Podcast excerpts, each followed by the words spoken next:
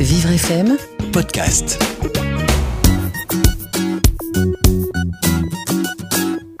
Aujourd'hui, je vais vous présenter un petit livre plein d'humour qui devrait ravir les enfants qui débutent dans la lecture. Ça s'appelle Lascaux de la grotte, le jour des étincelles. Lascaux a une vie très normale de petit garçon préhistorique. Il vit dans une grotte, mange du mammouth et s'amuse avec son lézard, Zaza. Ce qui le fâche par contre, c'est que son père ne l'emmène pas à la chasse. Sa colère monte jusqu'à faire des étincelles. Lasco et Zaza ne sont pas contents du tout. Ils s'en vont en boudant.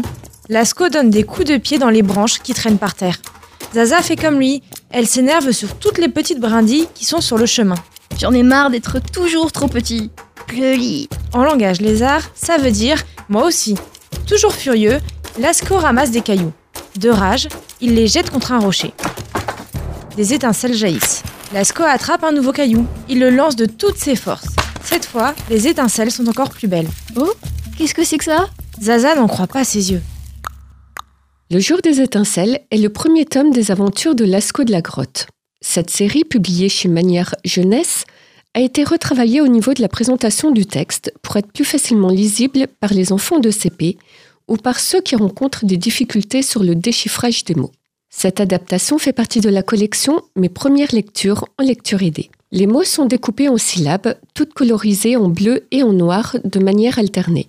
Pour l'enfant, c'est une aide précieuse pour associer les lettres qui vont ensemble et qui produisent un son. Les lettres muettes, quant à elles, sont colorées en gris clair. Cette atténuation de couleurs permet donc au lecteur d'identifier les lettres qui ne se prononcent pas, mais qui sont pourtant bien présentes visuellement.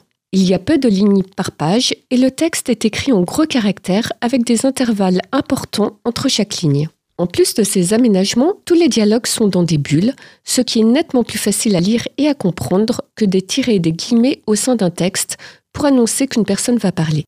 À côté de ces adaptations très utiles, l'histoire qui est écrite par Sandrine Beau est très sympa et rigolote, tout comme les illustrations d'Églantine Solmans, qui a rajouté dans ses dessins quelques petits détails très amusants. Si vous souhaitez acheter ce petit livre Lascaux de la grotte, le jour des étincelles, vous le trouverez en vente chez votre libraire à un prix de 5,90 euros. Et pour trouver d'autres ouvrages écrits en syllabique, n'hésitez pas à vous rendre sur les sites de livreaccès.fr et vivrefm.com.